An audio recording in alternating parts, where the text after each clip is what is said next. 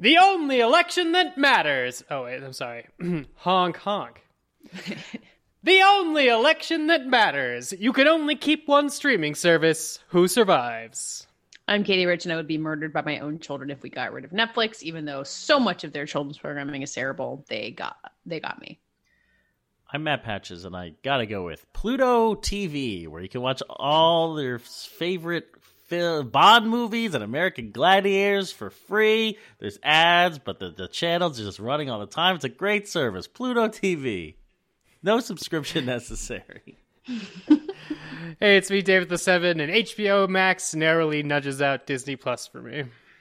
Uh, I'm David Ehrlich. I, I, don't know if Matt Patches heard the news that Pluto TV recently, you know, as part of NBC's Uh-oh. suite of streaming platforms, reported a 200, I be, I'm pulling this number out of my ass, but it was something like this, a 257% increase in uh, streaming over the last couple of months, and they're doing like bonkers wow. business. And we don't even have like uh, affiliate links that we can put out there. No, wow, they always big time. Why, why does everyone want Pluto TV in the pandemic? Someone owes us something.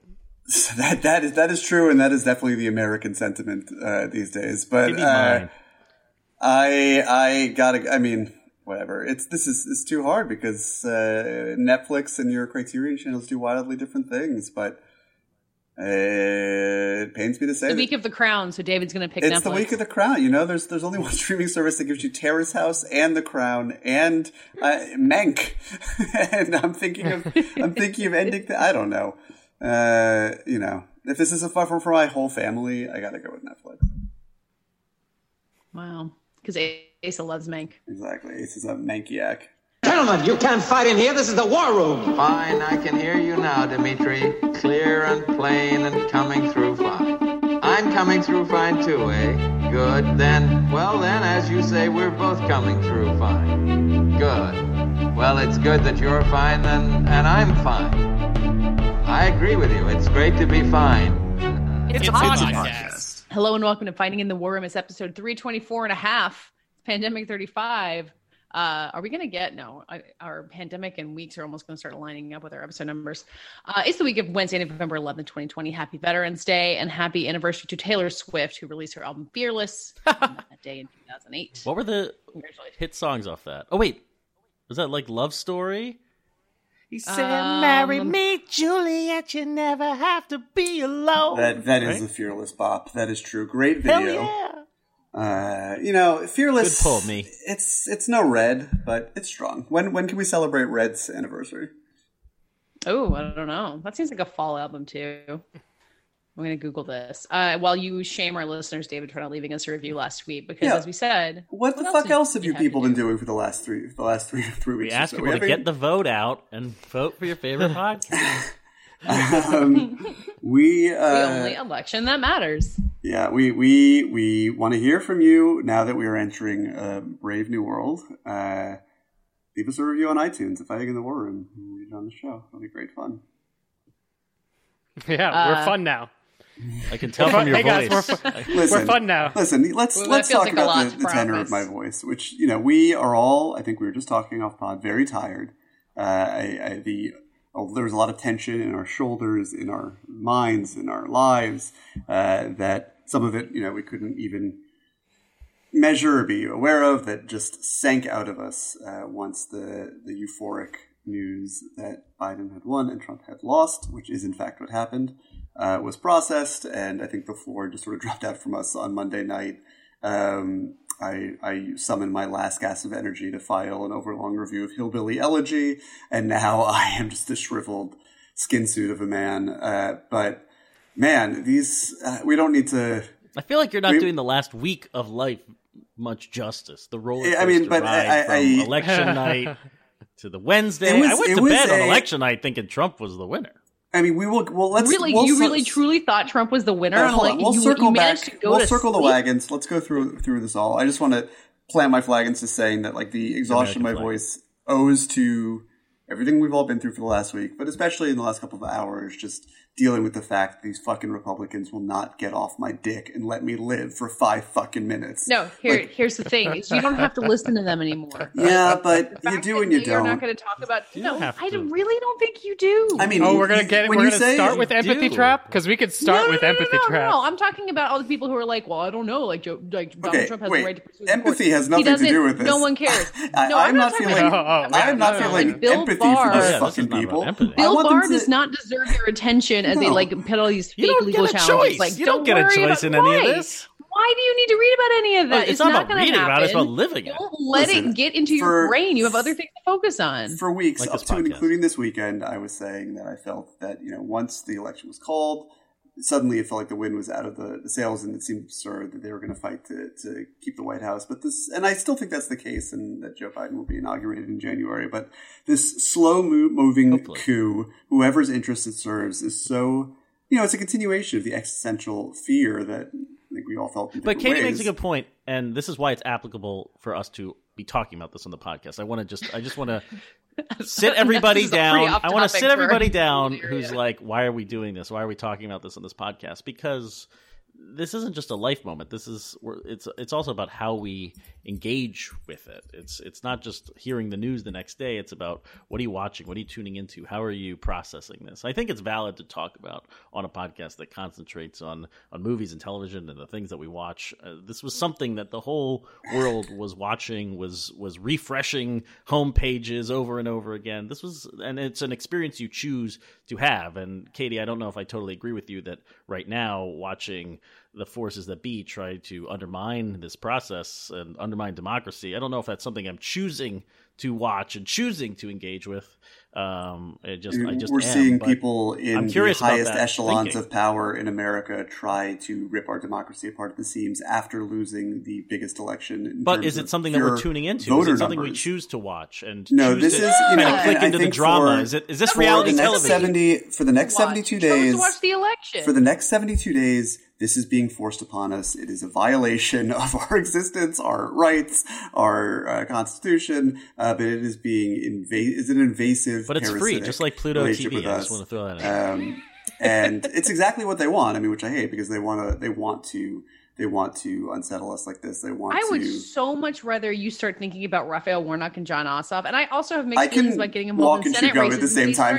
yeah, I, I, can do. I just. I can do both those things, but that that's your attention is what they want. Your attention is the victory. They know they're not going to win in court. They want the conversation to be about whether or not the election was valid, and you pushing back against it on Twitter. Like none of us are empowered to stop whatever it is that they're doing. We used our power already, and right now we have the power of our attention, which I don't think they deserve. I mean, there's. I, I certainly don't agree with you. I just certainly don't disagree with you Ratings. about that. I just, um, but you know, I think, I think, I it is not within my power or my personality, for better and often for worse, to tune out the uh, people, the president of the United States and his cronies trying to invalidate the results of the American presidential election. It's just like it's not something that I could put on the back burner. I can at the same time focus my energies and my monies towards uh, whatever Stacey Abrams is trying to do to stack the vote for Look, David the is a two... lifelong Apprentice fan. He wasn't going to skip the finale of Celebrity Apprentice, and he certainly wasn't going to skip this finale as it uh, plays out. You know? Oh, None of that is I'm true. just so ready to stop giving them my Oh, attention, news, sorry. and I am I'm trying to start now. Um, I think that's And- great. I think that's enviable. It's just not as easy and as uh, you know, as you say. And I, I still also don't think that you know when Trump is running Trump TV and he's broadcasting out of a bunker at Mar-a-Lago in you know, the end of January, then yes, I will be opting in or not to uh, whatever. Sort It will headaches probably he be on Pluto give me. TV. That that's true. Oh boy, I think Um, Pluto but- TV does have OANN or whatever it's called. wow, Pluto TV turns evil. I know so that fast. is a bit of a, or maybe that's Tubi TV because Tubi TV is now owned by Murdoch Ooh. and the Fox. Oh, Tubi's not Tubi TV. So Anyway. maybe I'm, I gotta throw dirt at Tubi TV. let's let's patches. Do you want to lead us back to uh, Tuesday night? i Want to circle back to we go talk So through this long now. ago. Flashback. hop in the way back machine. Uh, what happened on Tuesday night, Dave? What happened? Uh, the state of Colorado kicked Cory Hey! Gardner out of its senator Yeah. seat. I will say, yeah, I went to bed thinking Trump was going to win, but I was happy for Dave because Colorado seemed to pull off all sorts of things. Although New In Jersey Colorado, over what here, did Colorado legalize? Colorado legalized something, or or did Colorado accomplish something besides Cory Gardner? What was it, Dave? Oh, we accomplished a lot of stuff. Where I mean, we held back uh, a, an amendment that would limit uh, abortion. Um, we managed to do some sort of like tax rejiggering that's probably not interesting to a national audience. But I don't know. We we turned out okay. I wasn't, uh, and and luckily for uh, us, especially in terms of that Senate seat, in uh, the overwhelming blue wave numbers that I was hoping for at least came for me in one race, and that was uh, there. Even though I'm not a big fan of Hickenlooper, but like not a not a thing for now. That's uh, future future Hickenlooper's problem. How uh, do your feelings? Wait, who do you like better, Hickenlooper or Biden? Who do I like better? Yeah, like which one? I mean, like we talked about the primaries at some point. I'm sure, like Joe Biden would not have been your first choice, but do you do you align more with Hickenlooper than Biden? Yeah, I don't really know much about him. I need you to tell me what to. It's like an Oscar front runner. You know, jo- John Hickenlooper, George Hickenlooper. What's his name? I mean, I would, I would uh, just watch him in terms of Colorado produces uh, some Democrats that are capable of being super powerful, or in the case of like our governor, like uh, sort of gay progressive leading person, but also they're overwhelmingly from money or have mm. lots of mm. money. So if you want to look in towards uh, maybe policies that I would have more to disagree with him in the Senate, I would be watching uh, what he thinks is deserving of money and what he thinks isn't. But we're gonna, you know, see a lot of things. Uh, for, I think, I think, in, to answer your question directly, I'm more interested in Joe Biden because what I need Hickenlooper to be as a Democratic senator, and he's going to be that regardless. Yeah. Yeah. Okay.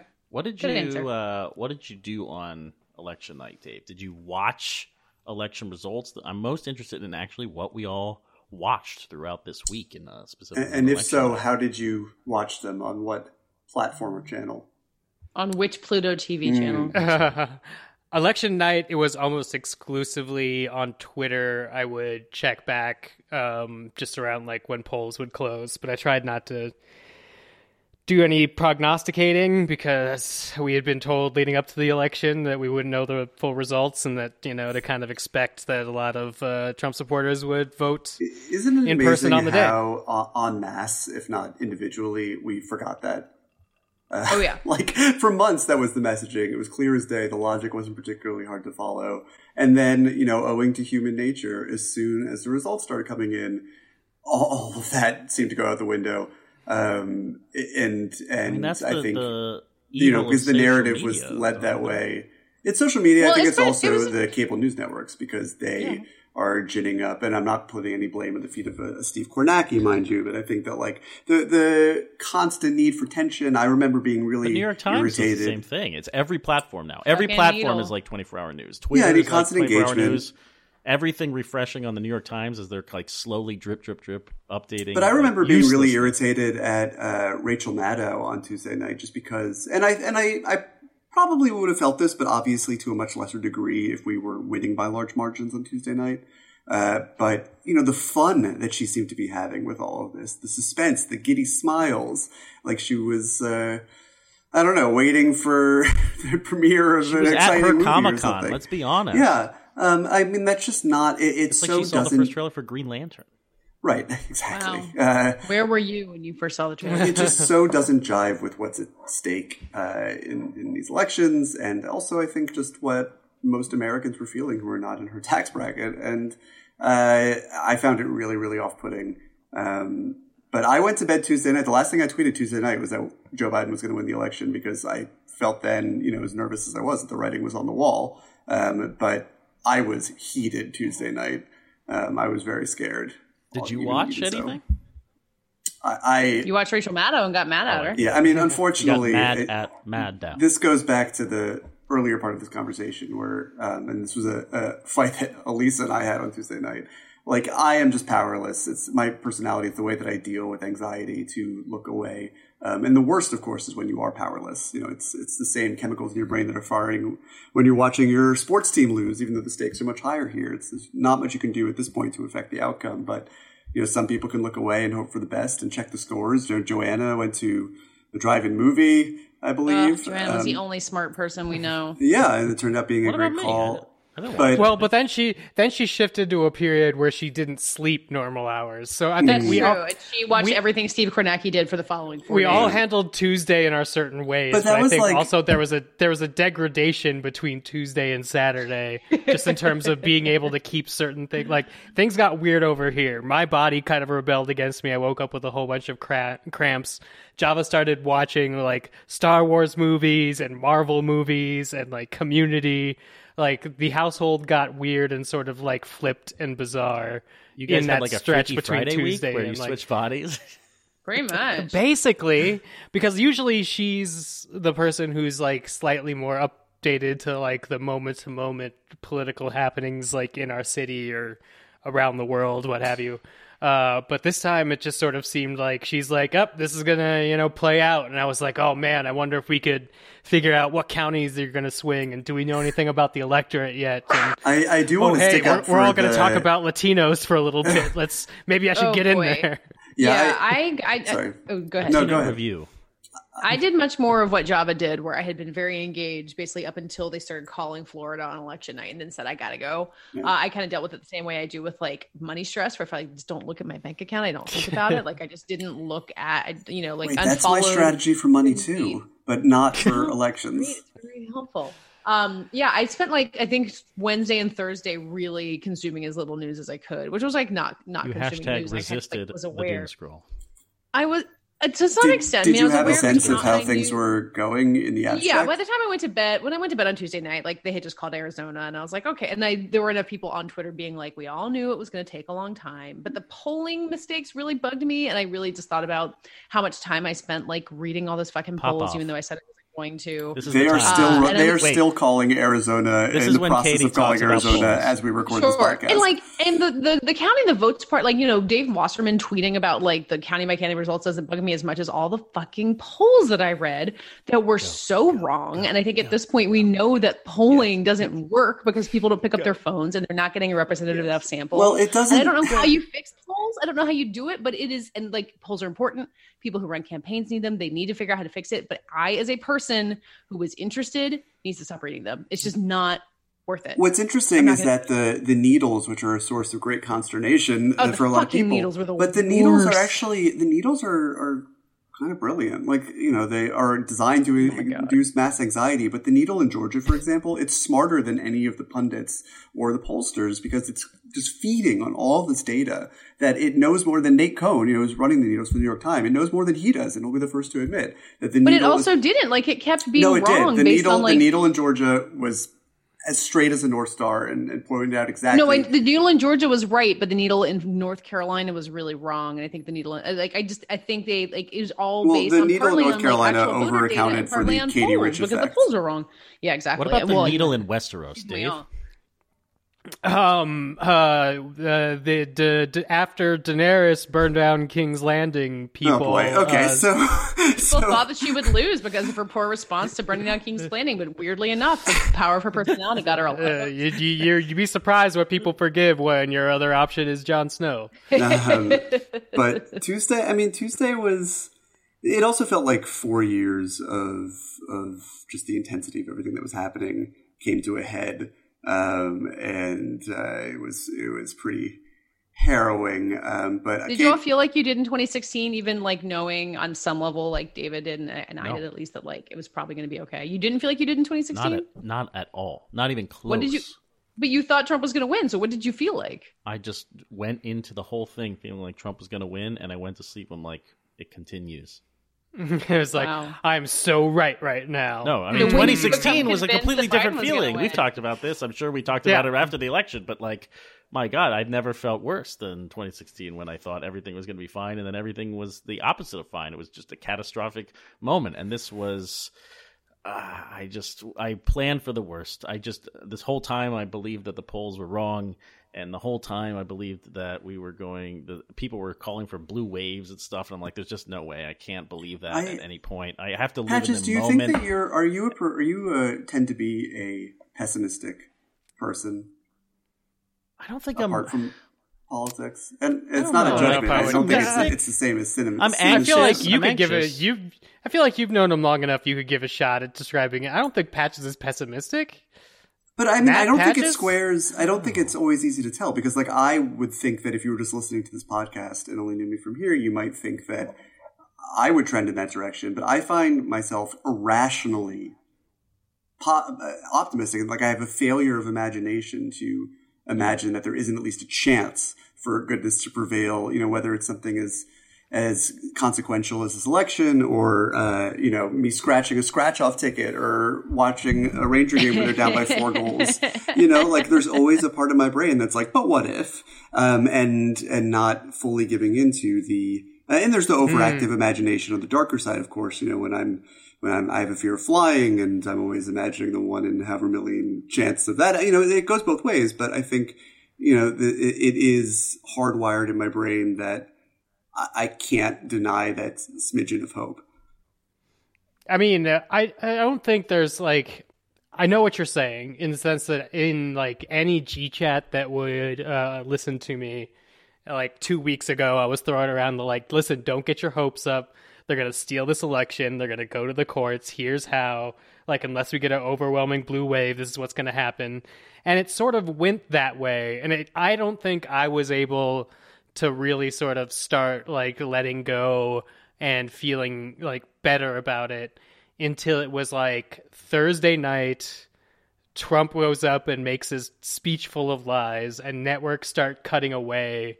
And I'm like, even if you're a Republican who knows your marching orders to like pull off this coup, that makes you look like an idiot. and mm. e- every time they try to pull off this coup and they pull a Four Seasons total landscaping, it it it makes people who support them look like an idiot. So now, I'll tell you what, that was really fucking funny. Yeah, yeah. As yeah, a Pennsylvania native, Patches, have you been to Four Seasons no, Total Landscape? No, wait, hold on. Let's. I have not. Everyone's been to Four Seasons, seasons Total yeah, Landscape. we all go there. Four it's Seasons a, Landscape right. is a Saturday morning uh, event. We will get there in due time. Yeah, but let's. Yeah, yeah. Yeah, we don't want to spoil the outcome. I, I, it's, it's it's it's um there's still you know a way for this like coup to happen it just becomes less likely as i watch them like even mess that up because yeah. if it was if the entire republican party lockstep like they do occasionally on some things behind trump on this vote is fraudulent then you know they would have stopped counting in places and blah blah blah. But he went out there and made it supporting him look kind of crazy. And there are certain republican senators that you know don't mind being a bootlicker when there's somebody in power but can see the writing on the wall and they're not going to support somebody if it's going to make them look that crazy.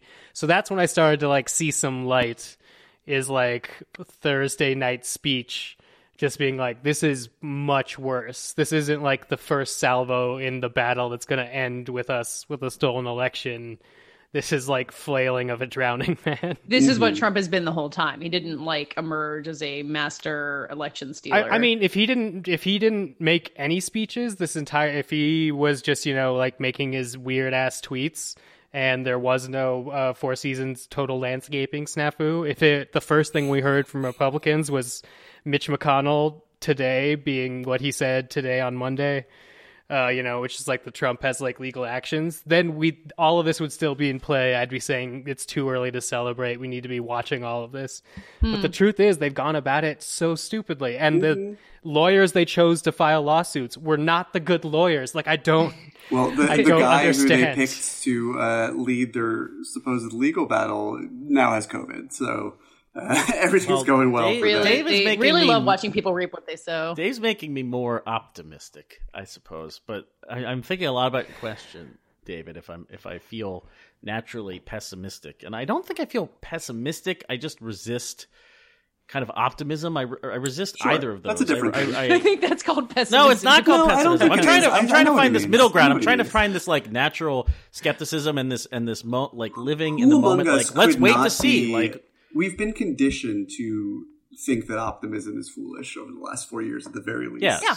Yes. Um, and yeah. so I think that's totally understandable. Uh, I'm also, you know, anger has been a constant over these last four years, and in some ways before that as well. But it's been taken on a new complexion over the last four years, and it now it has another dimension added to it all over again. I, am looking yeah. right now at the, you know, not just my my rage at the never before as brazen hypocrisy that we are seeing from the flailing Republican Party right but, now, and you know, it is all about satisfying Trump's ego and allowing him to uh, leave the office without admitting defeat, but um, the scale at which it's well, happening is worrying. But also keeping like, keeping the the fight forefront for the uh, sure. runoff elections, and so it's not. although I don't know if that's great. I mean, we'll see how that turns out. But the messaging to me, where it's just like, do you want to keep these people who are clearly stealing the election uh, in power, or do you want to vote? Or do you I mean, want to convince your supporters that the election is rigged? But so this is this is this this Wait, is. But I do want to say this is a Sunday conversation. I do want to say just to finish my thought that. Yeah. Um, currently daily new cases of coronavirus are going up 35 to 40% per week and accelerating. And the, we are soon going to be reaching a place where we have 200,000 new cases on a good day, and deaths are going to be skyrocketing. And the president and his entire administration are not just failing to minimize this and to handle it, they are literally doing nothing.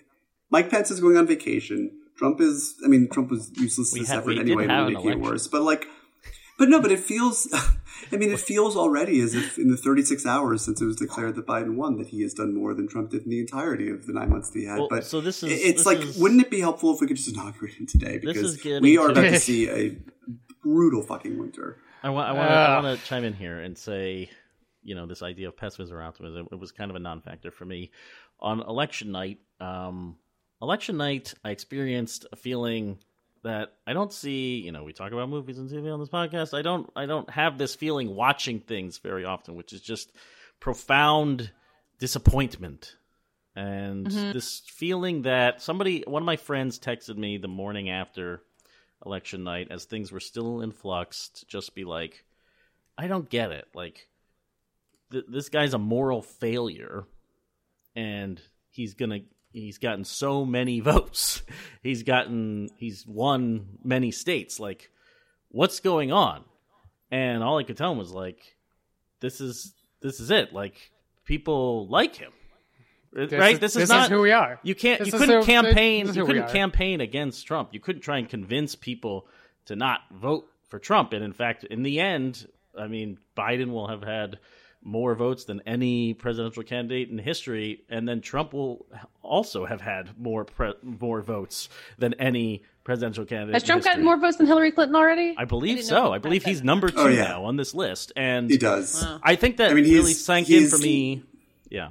I, I think I was going to say he's like Biden is, is winning by a margin that we haven't seen since FDR, but uh, simply because the of the vote, ex- yeah. right because of the extreme turnout, which uh, you know, you can one could argue turnout. extreme, turnout. extreme um, I, I, am not one of those people to say, you know, no matter who you voted for, it's just cool that you voted. No. but uh, it, it is, uh, you know, it's it's something anyway that 150 million people voted. But, uh, that's but, the thing, like people like him and people and and I've been meditating on that just like what does it mean? What does it mean? And and do I feel optimistic or pessimistic? Do I feel optimistic that Biden is the president? Maybe things can get a little better or pessimistic it's just everything's a failure. I, I, I don't feel either way. I just feel like and this goes back to the episode that we recorded right before the election which I think will hold, I think it holds up I'd have to go back and listen, but I, I really yeah, think listen. that we didn't say anything that was too egregious. That I think it could hold up if you didn't listen. To it has some We're pretty scared, so smartest Air Bud thinking on the internet. that was a lot. Yeah, we had that whole buddies digression, but you know, we talked then about like educating people being the issue of, of the times, and I and I really do believe that we're just living in such a selfish nation. People, if uh, Trump activates selfishness in this world, and of course, millions and millions and millions of people are going to vote for him because people and and good people too. I, I, I will say this: like there are people out here who are are good people who are selfish because they have to be. They have to think about how they're going to pay their bills every day, and they have to f- feel like someone is looking out for them. Like the all message is is important, but like individuals were spoken to by Trump who want their lives figured out and taking care for them and that's why people vote for him and i get it and it's just profoundly disappointing that the moral failure of this individual uh, could not convince people to go the other way. Just it was just I, I I've never felt anything quite like this election cycle. Totally different than the 2016 election night, uh, which you know Katey and I will treasure the texts that we had that night where we were just I like, still feel bad fuck? about it. You, yeah. Katey was, was like, like, "It's gonna "It's be fine. fine. Don't it's gonna be fine." Ah! Yeah, I'll never forget that. But hold up. 2020 was different. 2020 was like, I need to go to bed because I just.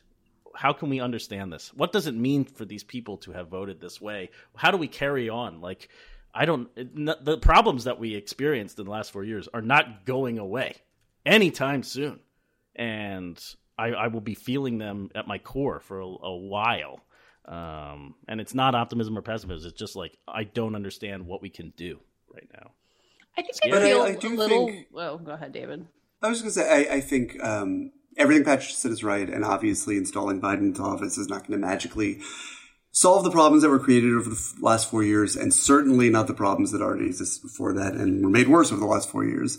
But uh, you know, it's it is sort of amazing how radically watching the speeches on Saturday night and Saturday we'll get there was just like such a euphoric day. How radically different I felt about the complexion of our immediate future.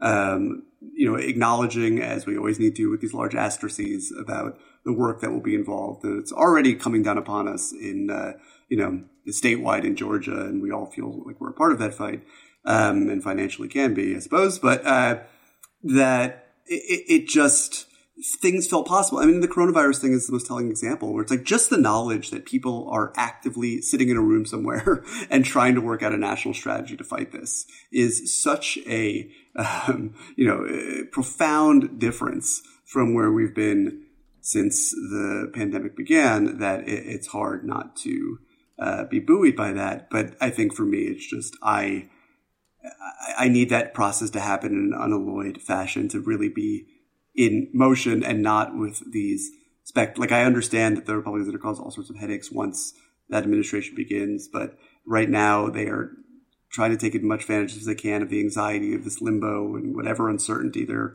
they're manufacturing for us in a process that is typically pretty certain. And uh, I would like this phase of it to be over. Thank you. I feel like I'm going to come across like the uh, go reach out to your Trump supporter friends and apologize to them person, which I am not. And I do not think anybody should have to do anything. But I do feel just like not quite so pessimistic about the existence of so many Trump voters. Like the his power has been to make himself the center of everything and has been to make supporting him or not supporting him like the ful- the fulcrum of American life. Like it is the thing by which people define themselves maybe above anything else.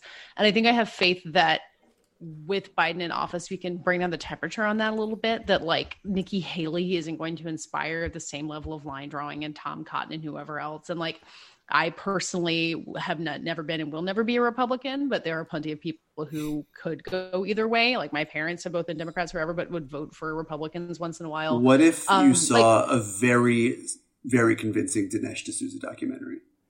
I mean, I've never seen one, but maybe the time has come.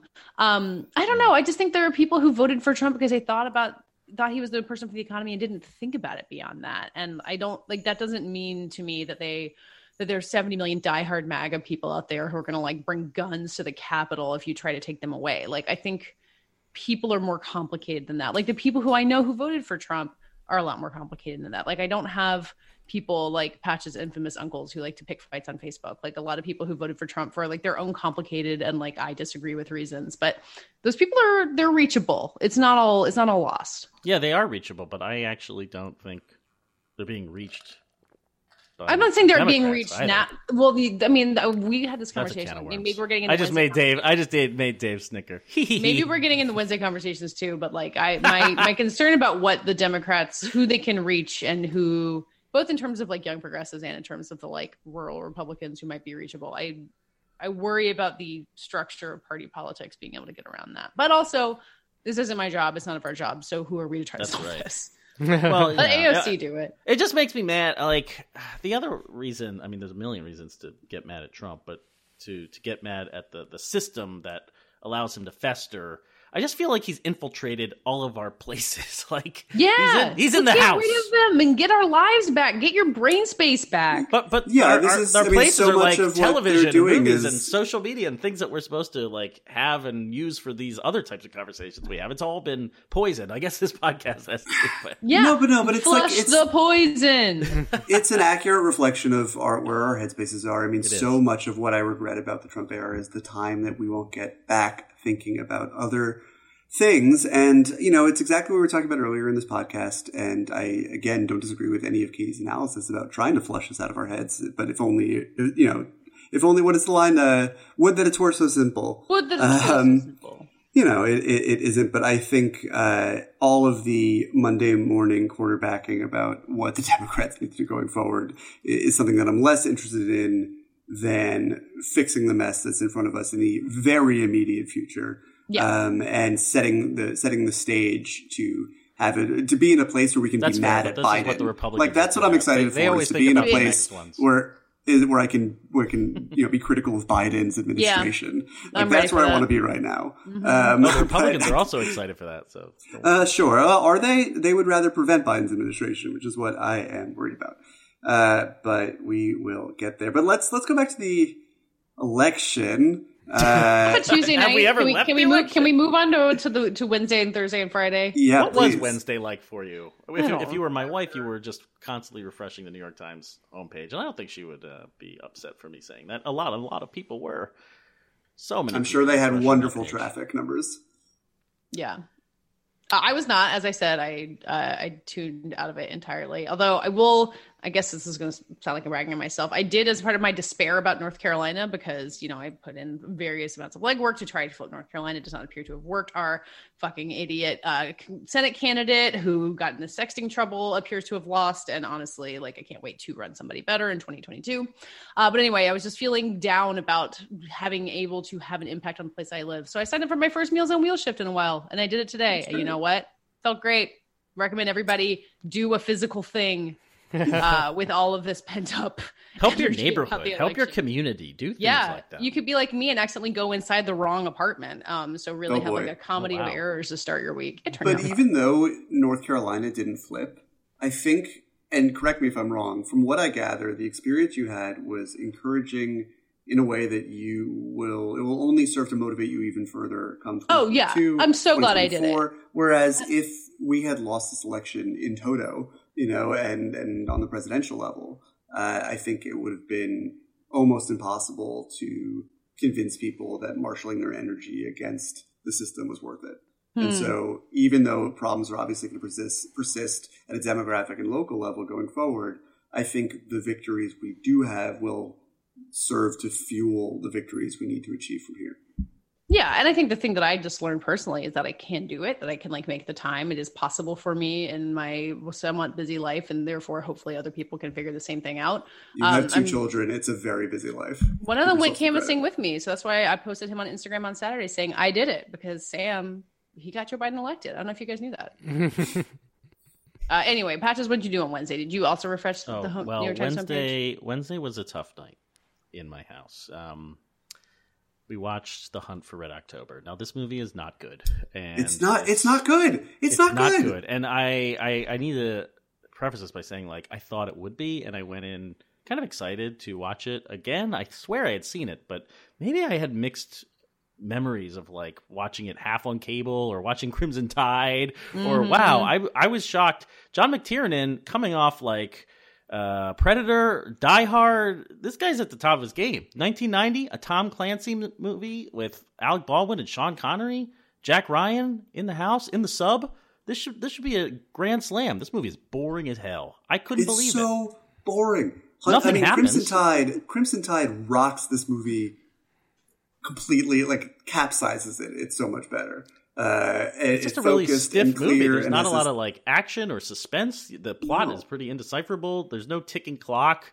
Uh, we just watched Connery Crimson Tide, a good guy. and we just watched these two movies in subsequent weeks because we've been watching trashy movies every, We're not trashy, but like you know, a lot of trash. I wouldn't put this movie in that category, even though it's not good, but it's of a, a higher pedigree. Um, and uh, yeah, I mean, it, I, it's just no pulse to it whatsoever.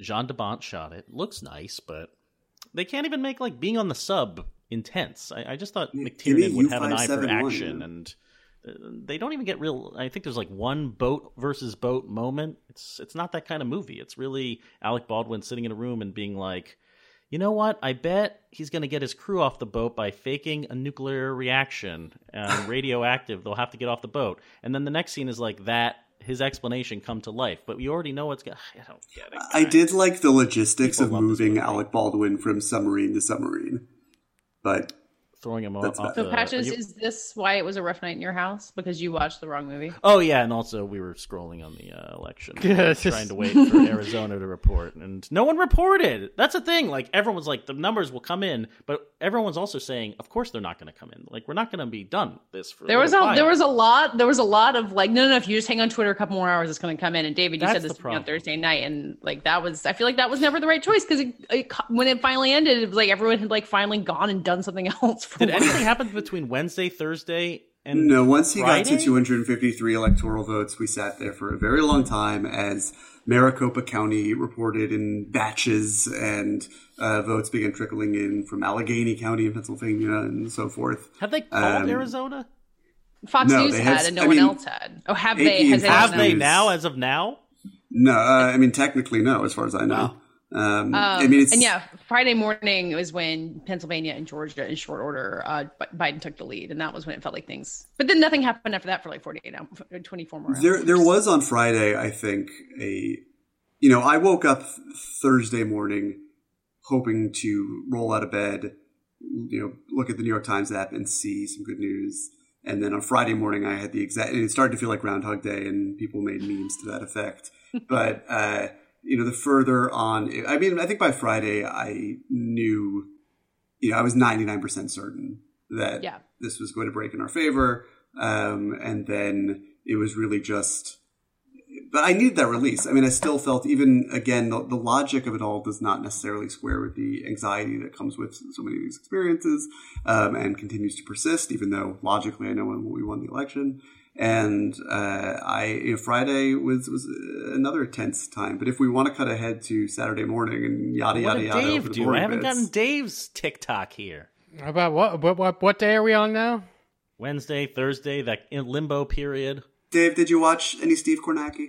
No, yeah. Thursday, my body uh, froze up. I literally spent all day like stretching, drinking water, doing like thirty minutes of work, like hunched over stretching, drinking water. So that was nice in a way of you made just that like, sound. You actually made that sound really great. just oh yeah, I mean, if, if, if, if, it wasn't for the pain through all of it, it was exactly because it ended up being exactly the right thing to do. Uh, I um, Friday, I just woke up like feeling better, and like Katey said, the numbers were starting to look more like what people predicted. The numbers uh, are good. Turns yeah. out Hurley had it wrong. Yeah, yeah. We'll we'll see what the final numbers are. If they end up being the lost numbers exactly, then I'm saying doom and gloom for the entire mm, Biden presidency. Yeah, but um, uh, yeah, it it Friday felt better, but also like that Groundhog Day feeling. I just sort of decided to commit to that, so I don't even think I set an alarm on Saturday, and then it was like text messages that woke me up, but. I discovered that um, I liked watching uh, YouTube videos of people making shelters. Uh, I watched some like in the woods. Sometimes in the woods, uh, like in complete like mini log cabins. Uh, sometimes it would be like uh, some guys from the Philippines who would like dig an entire like underwater room and pool uh, with like sticks and hard clay, and then like pipe bamboo from the river to like fill the little pool. Whoa. And wow. they're, like these 15 to 20 minute time lapse videos usually. It's not like an instruction on how to do it, but it's like, you know, various woodwork, woodworking, like building skills that are just on a time lapse. And I ended up finding those uh, really comforting, which led me to some more different types of woodworking, like uh, spinning uh, where you put it, you know, in the little thing that spins it uh, really fast. Um, so you could carve by just placing different tools on it, and it'll sort of spin around. So you could. Uh, I watched a guy or something. Yeah, yeah, except it's wood. So I watched a guy carve like a wedding goblet uh, with some attached wooden hook uh, rings Goblins. that were that were on the the stem the entire time, and I watched somebody turn like a eight ball into a skull shaped uh, capper for their gear shift. You know, just like little yeah, people, wow. simple people working with their hands. Amazing the things you can do with cocaine. Dave, Dave did, did you uh, really, uh, put everyone else's to shame? What a great. Dave, did you or or open question to anyone? Did any of you guys eat any special meals? I would imagine, you know, most likely on Tuesday night that ended up maybe having to sit in your refrigerator for a couple days, but. Uh, I made I made the New York Times election cake, uh, which is a recipe. If you Google in their like cooking section, it is like a. I'm gonna look uh, look up the history for it. It's like a very old, like in kind of old. What's in it? Uh, raisins and walnuts, and then kind of like standard like pumpkin bready stuff, except without the oh. pumpkin, oh. like milk and flour and a- eggs and sugar. Uh, it's it's uh in May 1771, Ezekiel Williams submitted a bill to the Connecticut General Assembly for the cost of making cake for the election. Uh, every woman has her own recipe, but election cake is a specific type. A Connecticut Historical Society researcher told the New York Times in 1983 it was generally a yeast cake which was added spices and fruit such as raisins and citron, and sometimes wine and brandy. Uh, it was pretty good. It was like you know, kind of like holiday bready, and so we had that. Uh, I don't know. It sustained us. And then we had a lot of donuts. I kind of felt really crappy by the end of like by Friday. I was like, I gotta eat vegetable. Like I can't do this anymore. I can't. It was like I can't America keep being, being nice to myself. You know? by like letting myself be like, oh no, I could eat junk food. It's fine. Everybody's under election Bell delivered on election day. That's Ooh, did you really? Did I you did. get? Did you get a Mexican pizza? Or are they the still suburb, not making? The a... suburbs are awesome. No, I, I get the um. Oh, now I'm gonna forget. What Crunch wrap. The Crunchwrap Supreme, of course. Yeah, uh, it's good. It's a good choice. Except yeah, I ordered a Mountain Dew and they sent a Baja Blast. What the hell? No, that's worst great. crime that was committed on election day. Maybe we'll find out soon. But first of all, Baja dare, Blast dare is better. What a Second, Baja Blast is? Yeah, it's a specific flavor that only Taco Bells have of Mountain Dew flavor. It's oh like boy. a very light slider. blue. Yeah, it's that like sounds a like a bad blue idea. Slider fruitier. Anyway, they're discontinuing like it. Mini golf course water. It's like my favorite type of Mountain Dew, and they're discontinuing it, and I'm very mad at Taco Dave, Bell. are you drinking Mountain Dew right now? Yeah, I was. Hell yeah. Hell yeah. I haven't I had a need a Mountain little- Dew in over 20 years. It's ambrosia. A little. Actually, that's. I did have like reliably a soda each afternoon last week, or pop, depending on where you're listening to this. And Can I tell you, when I was when I was a in high school, I was in South Carolina, and I went to a bar called Sharky's, a bar, Oh. a restaurant, or whatever it was, and I had a Coca Cola, which I used to drink you know, several of on a given day, and it was out of the fountain, and it was so watered down. It was really just water and syrup, uh, and it tasted like that. And I told myself that I would never have a Coke like beverage ever again, any sort of carbonated sugar drink. And I never have. Wow. Uh, and I lost Wait like 15 pounds that year as a result of that. Just a, Wow. it's a good I mean, out not there. I didn't have to for do you. anything else. it's great. oh yeah, There's so many vices I have that I can't quit, and I think so much of uh, of my happiness is fighting the ones that I can. Anyway, my yeah, probably soda is the the I don't know most out of the normal thing, but yeah, I don't think I did anything weird in terms of eating or I felt special. blacked out until Saturday, and then everyone started um, screaming on my block. Yeah. Like, Are we something's are we getting to, are we getting to Saturday Yeah, now? Saturday is happening. Okay, Saturday, so when the skies opened, the 75 degree November day on the northeast coast. totally normal and fine. uh, apparently fine. beautiful in LA too. A lot of reports of the smog lifting and the weather being the sun bearable. brighter? Are the doves? Sure that way. LA had Now, an actual I- rainbow at the end of the day, I believe.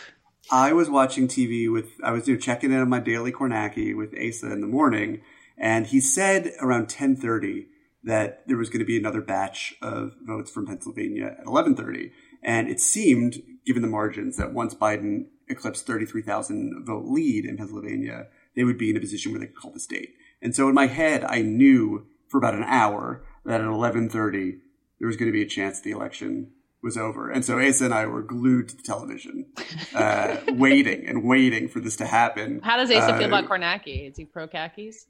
Asa is pro pro Kaki Kornacki, but he uh, what Asa doesn't like, it turns out, is adults shouting around him. Oh. Um, and uh, so Asa's first reaction to the euphoric news that Joe Biden won this election was to cry loudly um, because I shouted. Uh, and uh, I shouted to Elisa. I started, you know, screen tweeting Lady Bird gifts as I am wont to do.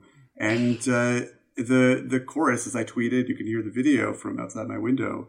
Uh, a symphony in Brooklyn that broke out almost immediately and persisted, intensified over the course of the entire day and into the night was uh, you know it's been I saw it described on Twitter as a reverse 9/11. I think that's actually what John Oliver called it last night, and uh, felt I mean, it about, felt like the end of a war. Felt like yeah, in my neighborhood. Like we yeah. So what you're you're in the suburbs, Patches. So like I, I imagine you had the experience like I did, where I was like in my house being like, oh okay, let's celebrate, but it was silent for a while. Or did you have people like down your block cheering?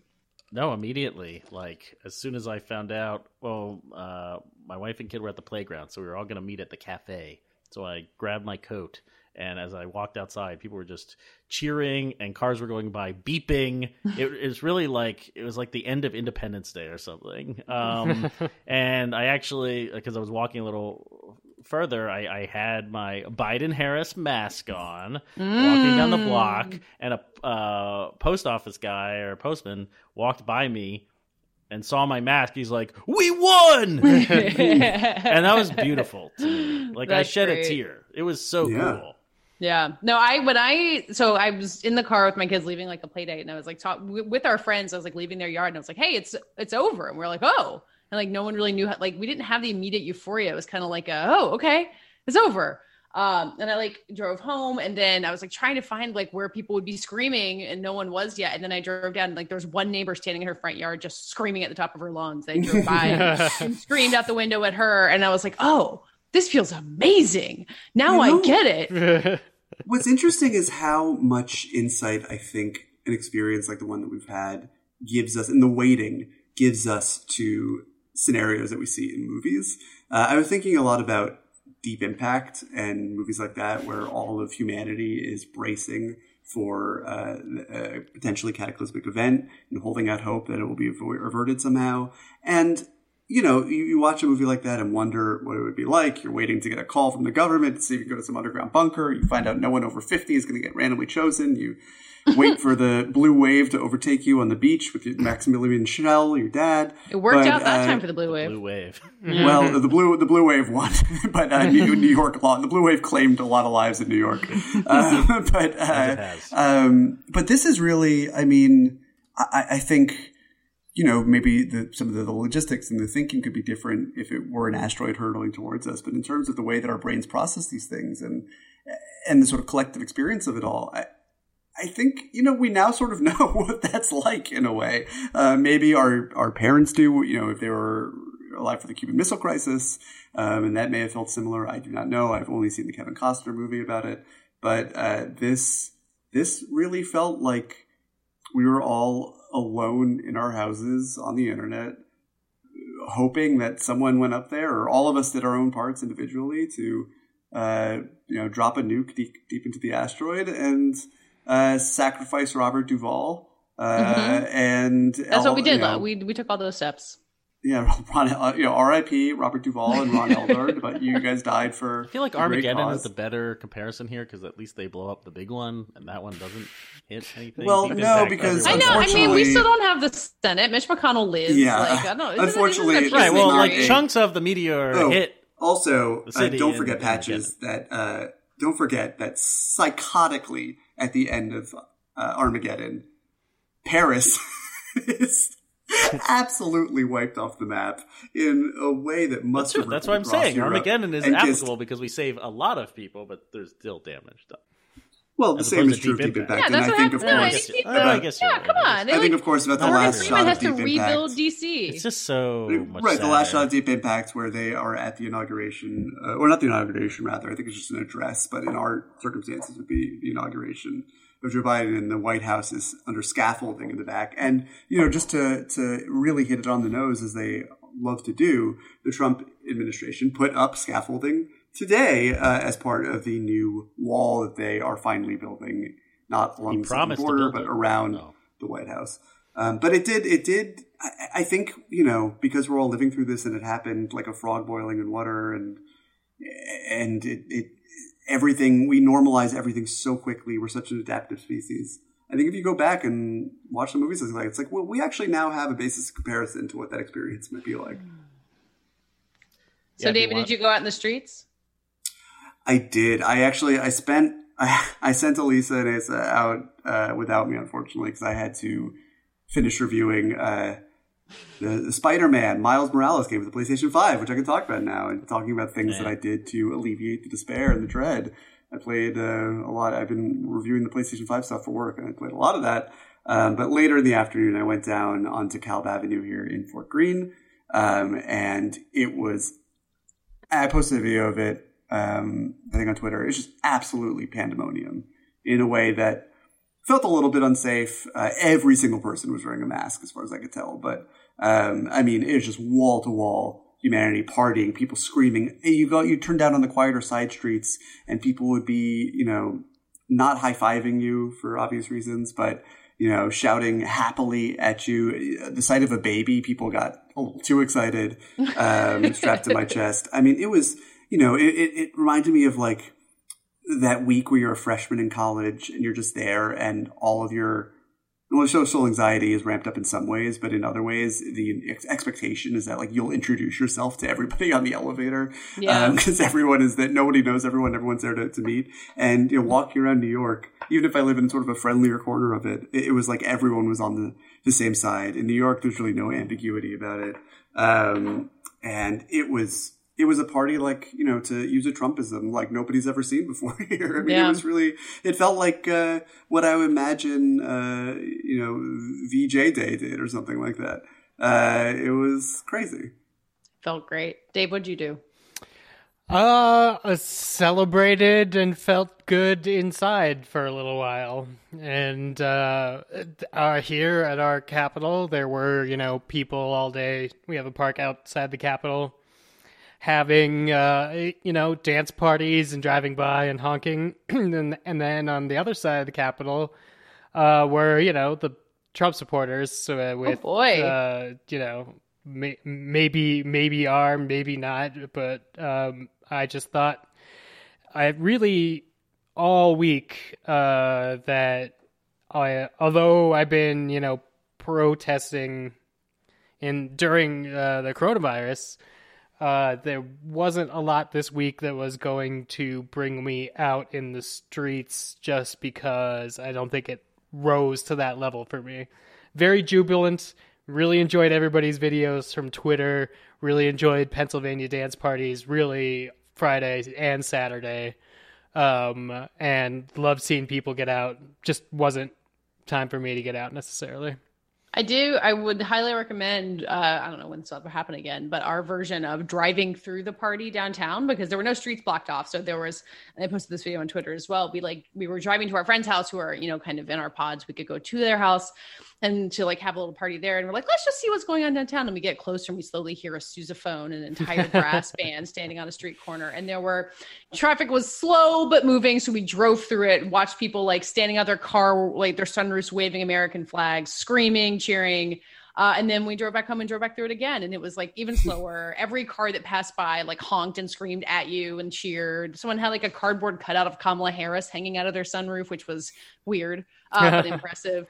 Um, and it was great because we felt we had the kids with us. It, it was safe. Like the logistics were easier. And um, it just was such a good feeling to look other people in the eye and feel the same way as them, even though like, you know, Durham went, I think 90% for Biden. So there was not really a doubt like around like in New York, but um, the the collective catharsis of it. I didn't expect somehow, and I was so glad that it happened. I mean, it was great watching because my uh, balcony overlooks a light rail stop, so it was yeah. great watching like masked people with Biden signs just like slowly start pouring downtown, and then yeah. kept going basically like all day into the night. Like the party yeah. didn't stop And uh, for Twitter, what you were saying, Dave, like I had been really souring on Twitter and thinking about like I'll just start un- unfollow everybody and start over again. You'll but switch Twitter, over to Parler. Twitter on Saturday was so good because it was videos of people partying. It was like gritty memes, which all of a sudden I like understood and loved, and then mm-hmm. it was the total landscaping thing starting to emerge. So just every time, like I don't know if maybe the jokes weren't as funny as they felt, but every joke felt funnier. It was it, oh, was quality control went Star out the window yeah. on this end. I was tweeting all sorts of garbage. I didn't care. Yeah, a lot of just extremely sentimental Joe Biden stuff that like in a year you'll show people and be like, I didn't say that, but uh, it was great. There was well, there were no rules. Speaking of watching, did you watch Joe Biden and Kamala give yeah. speeches? At- yeah. I was, D- I was DMing like at the time. to you, or did it? For me, it just felt like deeply moving because I guess I haven't watched someone elegantly get, deliver a speech in a little while. That's it. Is when I did catch up with it um, on YouTube, catch up with both the speeches. I was like, remember speeches you could actually parse yeah. Like, you could actually look at this guy and be like, he means what he says, or this is like an interesting piece of political mover, maneuvering that I don't necessarily disagree with, but it's I saw it this time. It's not just like a stream of content, content, uh, consciousness piece of nonsense. And yeah. it's like I even had trouble during George W. Bush years with his like being not making good speeches. Uh, so Trump has been like a nightmare just as somebody who's like a fan of like a well delivered political speech. Yeah. And so I that mean, that was it more than I think the message. It was just like, look, we're gonna be able to watch presidential speeches again and not, you know, get absolutely zero facts. I never thought I would be so fucking horny for the most boring, pedantic political nonsense. Yeah, I mean, exactly. just the platitudes that were coming out of Joe Biden. You know, Joe Biden was, was shouting at his microphone. I was like, "Yes, give it to me. this is exactly what I want. I'm bored as Equality, hell. Equality, hope, faith." Yeah. We can do um, this together. America. Wow, so There's profound. nothing we can't 10 do. out of 10. I know a Catholic and, hymn about an eagle. Actually, I thought know, he was going to sing Obama style, and it didn't. He didn't quite go there, but I, I, did at that point be like, "Is religion good? Am I? Should I oh go boy. back? Oh should boy. I find faith?" this is going to be our Soul Surfer episode all over again. boy. I should have immediately. Uh, and of course, we are likely to be liberated from soon. I hope. Fingers crossed. One of Don't the only evils on par with what the Republicans are currently doing. I'm speaking, of course, about Jim Carrey's Joe Biden imita- imitation. Wait, are they going to get rid of? They're going to cut Jim Carrey loose? They've got. I mean, this felt like a, a short term six episode run, and we can all move on with our lives. But uh, I mean, even go back to Woody Harrelson, who did it so well. If you're not going to go with the main cast member, but the flip side, I one of the things, one of the many things I felt watching Kamala Harris's speech, which was you know historic and moving, and I think. Uh, in ways that obviously Joe Biden's was not, and I think as an orator, she is more skilled in addition. Um, and that's not to speak of his stutter, which I continue to find very inspiring, if anything else. But just you know, uh, the, the, the, way that she commands the stage is impressive. Um, is that Maya Rudolph's impression of her is almost too good? Like I hear Kamala Harris speak, and I hear Maya Rudolph. Like it's it is the opposite of the. Jim I have a I have a recommendation for not doing that, which is to stop watching SNL. It's not good. Well, it's not there. Good. It's it's, it's aggressively. Fun. I was a little punch drunk on for Saturday's episode. I mean, like the the cold opens have just been like risible. I mean, wait. Truly, can I ask the, you something? Well, let me just finish I just thought the, thought, well, I thought the cold that, open like, was so egregious. yeah, I mean, they made fun of their own sketch. They the joke of the sketch was spoofing Kate McKinnon playing Hallelujah as oh the tail Clinton end, but they had already done the, do the usual. Wait, they had Trump play the piano and play Hallelujah. No, he played no, he Macho played Man at the piano. But he played the piano with the same. But line. that yeah. joke, that joke is God. saying we did something stupid, but we could laugh at ourselves. And yeah, you can't but that do was that. the. You're a what? Uh, okay, what? I, that's a what? strange. Yes, they pick, can. do. They like, can do that. No, you can't. It's do bad, but absolutely they can. Referencing themselves, uh, but that was the least egregious part of that entire cold open, which, like all of the cold opens they've done recently, has been a incredibly like jib jab worthy uh, recreation of the recent news with like piss poor imitations. Meanwhile, you have that guy out there who's doing these incredible stream of consciousness Trump imitations, talking about Pokemon, and they have to investigate Professor Oak and whatever the fuck. And it's just genius. And then we go back to you know Alec Baldwin's leathery face. Although I did watch a Trump speech the other day, and he was doing the like when he says the sentence and then just like has his mouth hang open for a second thing that Alec Baldwin got right. But uh, it's impressive that after the openings that are that lazy and poor and and you know pandering in their way, that I find the strength within me to continue watching. Uh, and got to get to that Colin so, Jost segment. That's what I, exactly. I was just so punch drunk though that like as soon as they did the first, and I, I Chappelle actually, was funny. I, I I did not like Chappelle at all. I thought that really? his, um, I, I, don't think it's a great venue for these like people trying like the Bill Burrs and Dave Chappelle's coming in to rile people up. I don't think they have the, the time, the wiggle room to do it well. I think that's the most found, worthwhile thing that SNL has I done. I felt like the first season. like 15 seconds of Dave Chappelle's thing when he was talking about his grandfather was was interesting and sobering, and the rest of it, you know, by the time he was joking about you know AIDS and how much money women make, just I found it immensely unamusing. That's, but, uh, that's Dave Chappelle, man. They, whatever. I mean, I'm not a huge fan of Dave Chappelle to begin with, outside of Half Baked, which is a masterpiece. But uh, the um, the bits themselves, I mean, like the stupid fucking Mario bit about the kid whose testicles exploded, like it's just I was laughing hysterically. Kenan Thompson reliably, I think, makes me laugh more than almost any human being on earth. Like just cutaway shots of Kenan Thompson being like, "Again, please do not put me after these." Like it just kill his intonation in every bit slays me. He's a national treasure, and if and when he ever leaves SNL, uh, that may be actually technically the thing I that thought had left. I don't know what's Nope. going on. He was supposed to make a show and actually Nope. leave. America needed him, and he yeah, America needed He Kenan. answered the response. he answered the call. I feel, Uh, like, I feel like my entire thing tonight is like stop watching because I mean we'll we'll our quarter polls next week. We'll tease movies at some point, but you know what I did on Wednesday night to calm my nerves? I watched Citizen Kane. That movie has nothing to do with any of this, except there is a part where they make a fraud at polls joke. Uh, it's great. Watching things that are not related joke. to any of this is great. Wait, Katey, what? We are in the middle of recording a podcast episode. I have Twitter open on just the website. Which Oh, I didn't just tweeted. Was Yeah. updating, and I just saw you tweet about fish. Yeah, I don't You watch it at all. tweet during this podcast. Oh yeah, David does that every week. Sure, but you're in the middle of we a were talking speech about about, logging logging, off. off. forever. no, I didn't you're know. Not logging off, fish. not watching stuff that makes you Has mad. Jordan Hoffman I see. When you're- when you you're in the being brief engaged time by he spent real talking media, about get Aaron off Sorkin? All I'm saying is that if people in Vermont were writing in votes for president and none of them wrote in Trey Anastasio, that's suspicious. Yeah, that's a Uh, that, so there is look at fraud. it look out. look at how we're healing. We could joke about about the voter fraud. Um, well, this is interesting. Then I mean, let's see. Uh, we got a cheddar stump. I don't know if it's a person or an actual stump. Got two votes. Uh, Wait, Tom where are you Brady seeing got this? three votes. This is my Van- tweet. Van- Van- The state of the state of Vermont published all of their write-in votes for president. Uh, Bernie Wow. Sanders got 619.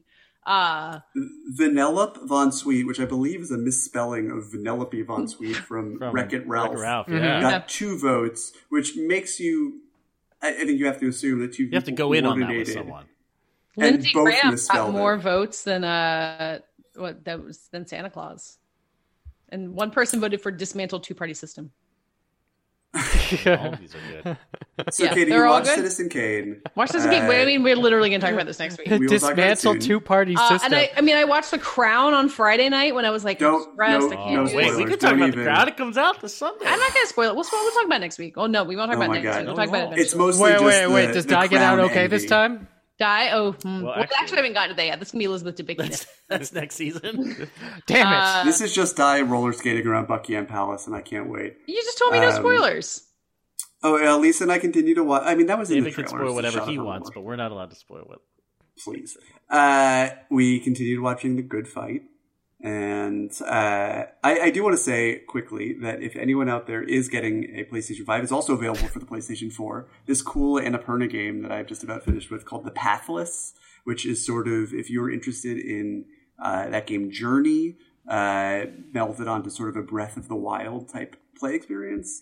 Uh, where you were plopped into a beautiful open world and Oh, yeah, explained absolutely nothing and have to sort of figure out what it all means and defeat the God Slayer.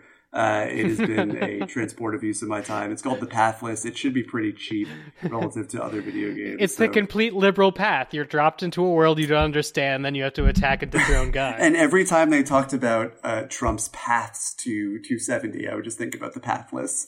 And I'd be like, "You're the pathless now, dog." Also, R.I.P. Oh, Sean Connery, yeah, who did not live to see Alex, this great victory. Alex Trebek. It's been a rough yeah. week. Now, what's interesting about I, I, tuned into uh, Jeopardy tonight to see what they would do, and uh, I had a feeling that Alex Trebek would have been working up into the very end. And episodes sure with enough, him in it are going to premiere through, through Christmas. Through Christmas, yeah. Through Christmas, wow. they have 35, 34 after today in the can, and I would have to imagine that Ken Jennings is going to take over for him at the end of that, right? I asked Ken Jennings that actually at the beginning of the year when I interviewed him after the goat. when Alex Trebek uh, was still alive. When he was still alive. Well, I mean, and he was like, "Yes, Alex Trebek, Trebek, I'm coming for your seat."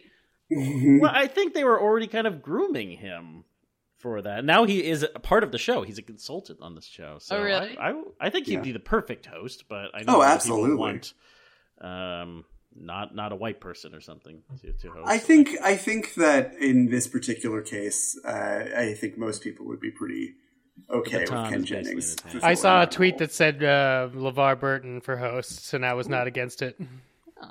I wouldn't be against that either. I'm not going to take to the streets if it's not Ken Jennings. I just think that would be a, a natural choice. What I would love to see is LeVar Burton to replace Pat Sajak and maybe murder Ooh, him in the process. Yeah. Pat Sajak. Have you watched any of him. Wheel in a while? Like, so, no, I mean, we, we, I'm conditioned to the moment Final Jeopardy is resolved, you lunge for the remote and change the channel because if you hear even you know, I'm pretty sure that's how wheel, QAnon communicates it's, with you're cursed and Samara's going to kill you in seven days. And wait, who, Dave, have you been following what's going on with QAnon the last few days? I we talked about it at some point, and I haven't seen anything else. Oh, yeah, how's Q doing, Dave? Dave knows Q. Uh, I mean, QAnon, I think, uh, has been incrementally falling apart for various reasons. I'm not sure why it peaked again the past couple of days, but definitely the Reply All podcast. Um, the ARG is coming to a close. You know, the campaign, the viral Do you think that the Reply All podcast really, which is a wonderful episode that like really and convincingly lays out the uh, history behind Q and the identity of the person probably running that account? It's almost the entirety of my knowledge of QAnon. I think that's all you need. But like, yeah. did, did that did that potentially have well that an actual effect? that was the prong that was the prong that hit us but basically that was part of an entire wave of the subject of that podcast the you know founder of 8chan has been on like a burning bridge. I will talk to your news organization about how qanon is this like dude. So i think it worked as much as it possibly could. He has very compelling evidence about why he knows who QAnon is and how they're not a government official at all. They're a guy who's living in the Philippines who's made money off of various pornography sites now has figured out a way to sort of have his own conservative political party in the US and he wants, you know, like power and whatnot. But I don't know. We'll hopefully we don't have to like there's always going to be these things but I, I, it's going to be very nice to have a government that uh, labels these things as outsider opinions that shouldn't be listened to uh, in the yeah. future. It's going to be really hard to like in a couple years when like all the Trump stuff starts fading and be like, remember there's a time in a debate where he like wouldn't disavow QAnon, like that just happened. And, Trump stuff maybe fading. Maybe hmm. see that's the thing. You, you don't think you're, going to forget about some of this stuff? "Quote unquote" pessimistic part. You don't. There's if, you are going to forget insane stuff that Donald Trump did. I, I hope you. Oh no, I think we are, but I don't have. think. I, I think. Know, I feel like I'll never forget. If we, we don't, we didn't start the fire Trump song just oh. just as a reservoir for this information, so we could all move on and memorize it and sing it in karaoke in 30 years when it doesn't mean anything anymore. We're still in the we're still in the period right now of you know being able to celebrate the joy of your success, and we succeeded in what we set out to do. You know, with the help of lots of different people, with lots of different ideas and goals. And if the Democrats eat each other over the next four years, then we will no, get no, some. No. We will get somebody worse than Trump, um, and who who very well might be elected by those what uh, only only seven million more of us than there are of them. So like, there's half of the country that it is not going to remember forget all the crazy stuff Trump did because they want that and more. And we need to, you know, I'm not saying maybe maybe it's a way to bring this full circle and okay. kind of maybe close it out. And then I'm going to throw to Katey to explain our quarter quell because she touched oh. on it. But I think we should also give you guys, the listeners, you put up with enough fucking, fucking politics for us for two weeks. We have some stuff. we have some stuff you could watch. We're going to watch four movies. Um, but um, the idea of like human empathy uh, is super important, and I'm not going to argue against that. I think a great way to do that is through art, through actually talking to people, through having like personal conversations. It's not through tweeting. It's not through you know necessarily trying to get them to join political groups. I think Amen. that empathy is super important. Uh, empathy in the political sphere, empathy as a political tool doesn't exist. It's a defanging trap. It's a party that uh, you know would step on your neck, being like, "Please don't enact your normal policies," because it's not like the Democrats are going to roll in and put any Trump supporters in camps that you know we weren't already putting in camps just because we're bad with immigration anyway. But it's like uh, it's the the policies that we have to push forward to do a healing policies are policies that have to benefit the people that voted for Trump because they were scared by what he said Biden would represent. Mm-hmm. So, like, I'm not blaming Cubans and Venezuelans in Florida who've lived through socialism, who only watch Fox News, who actually think that Joe Biden is a socialist for voting against the things that killed their parents. Those are the people that we need to try to reach through policy. We can't yell at them for being Republicans. Yes uh, but that also means that if they're yelling at us about how we should be Republicans, we don't need to listen to them. We have to speak through policy and we have to heal that way. Because if we try to heal through like this weird conversation, giving equal rate, uh, you know, weight to like issues like maybe grandma could die so we could save the economy, like those things, those are political discussions that need to be dealt with by like lawmakers and In activists words, and communities if Mr. CNN is listening, for the love of God, please stop bringing fucking uh, what's his name? I just had it on the tip of my tongue, and I'm getting so old. Uh, come Rick on, Santorum? that guy, Rick Santorum. Rick Santorum, yeah, please. I, I like hours after the election was called, seeing Rick Santorum saying that it would be better for the country. I mean, obviously, this is a Republican who is trying to contort his arguments in ways that is self-serving, but that that it would be better for the state of our democracy for Democrats to lose the runoffs in Georgia and therefore any hope of control of the Senate, because um, if they control branches of government, uh, God forbid, they might get too much stuff done uh, I wanted to throw something through my television, and I was in a euphoric mood at the time.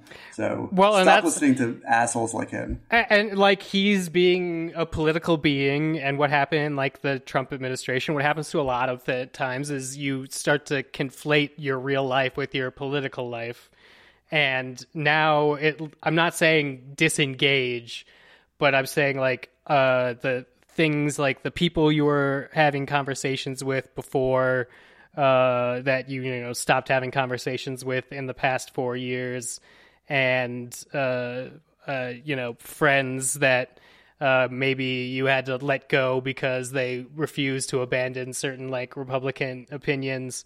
Uh, I think what we've learned is that when the lines are drawn about political opinions, uh, then th- like things aren't really getting done. So at least if I learn anything in the past four years, something like our podcast is going to be a lot more helpful towards building empathy between people than something that's following legislation that's happening in the Senate and the House. Mm.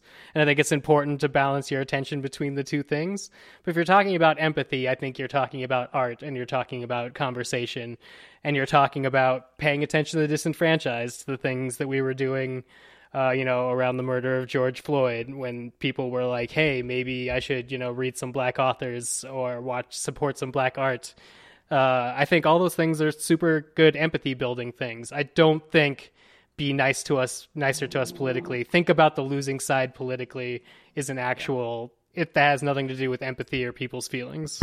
No, I, I, I think you just see I mean, we all need to remove ourselves from our own experiences too, and just learn more. And I think it starts with accepting that the hunt for Red October, fuck it, just sucks. Mm. Yeah, that's true. Yeah, that is the issue that's going to heal in Joe Biden's America. I think. Katey, what are we talking about next week for our quarter? So quell? next week you got a quarter quell. Um, should I tell people the theme, or should I just tell them the movies and they get to spend the next Why week don't guessing? Tell them the theme. I don't know. Is it get make a game out of it? Oh, oh, I see. Give them the movies, and then they Give them the movies, and they have to figure out. So, then all on right, the podcast, I we'll say, want "Hey." you by next week to figure out what these four movies have in common. What is the unifying theme? Citizen Kane, The Hmm. Avengers, The Master, Ad Astra.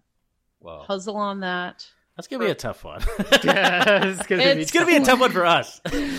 Try to make It's sense. gonna of it. be fun. It's gonna Um, be fun. Yeah, and then Have we'll you guys about- watched some of the movies already?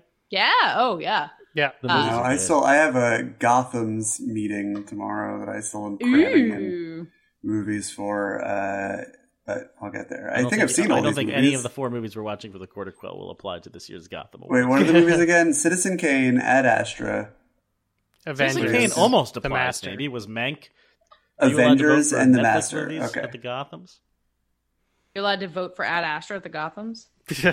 Yeah. Just carry it yes, over I am. again. I am pushing for Ad Astra. he, It's he's gonna he's gonna time. write in uh, destroy two party system. destroy two party Gotham. uh, yeah, so that'll be next week. It'll be fun. Something to uh to keep our mind off of whatever this slow motion coup is, or not.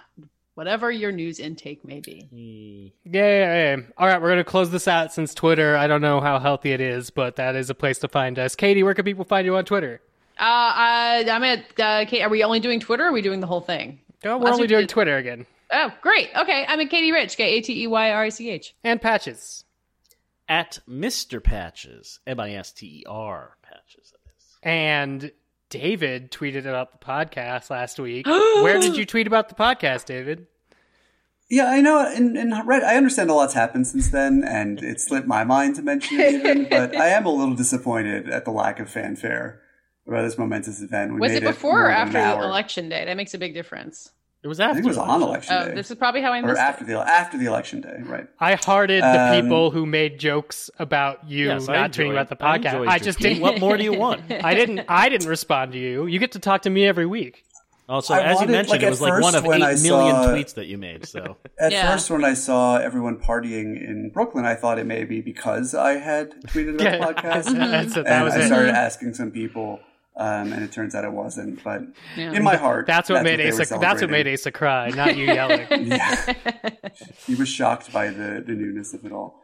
Uh, you can find me on Twitter at David Ehrlich. I am uh, easing up the throttle on my constant stream of Lady Bird and Little Women election themed tweets, and back to uh, tweeting about new movies like the Mel Gibson Christmas comedy Fat Man, in which he plays Santa Claus as he tries to fend off a hostile takeover from the military and a kid who has hired Walton, uh, Walton Goggins, who is a uh, assassin, to kill him. It was a real movie that I had to watch and review for my sins. The least you could do is uh, read what I have to say about it. and I'm Dave Gonzalez. You can find me at DA70 on Twitter. Where we're fighting in the war room, and we'll see you next week. I'll use the word Baby. Baby. Baby. Baby. We're dealing with babies, okay? We're gonna take care of those babies. Have you ever kidnapped a baby? Don't worry about that, baby. I love babies. I gently tell a woman that I love her baby. I love babies. I love babies. I love babies. I love babies. I hear that baby crying. I like to let the baby cry. I love to hear babies cry. My fair lady. I'm done.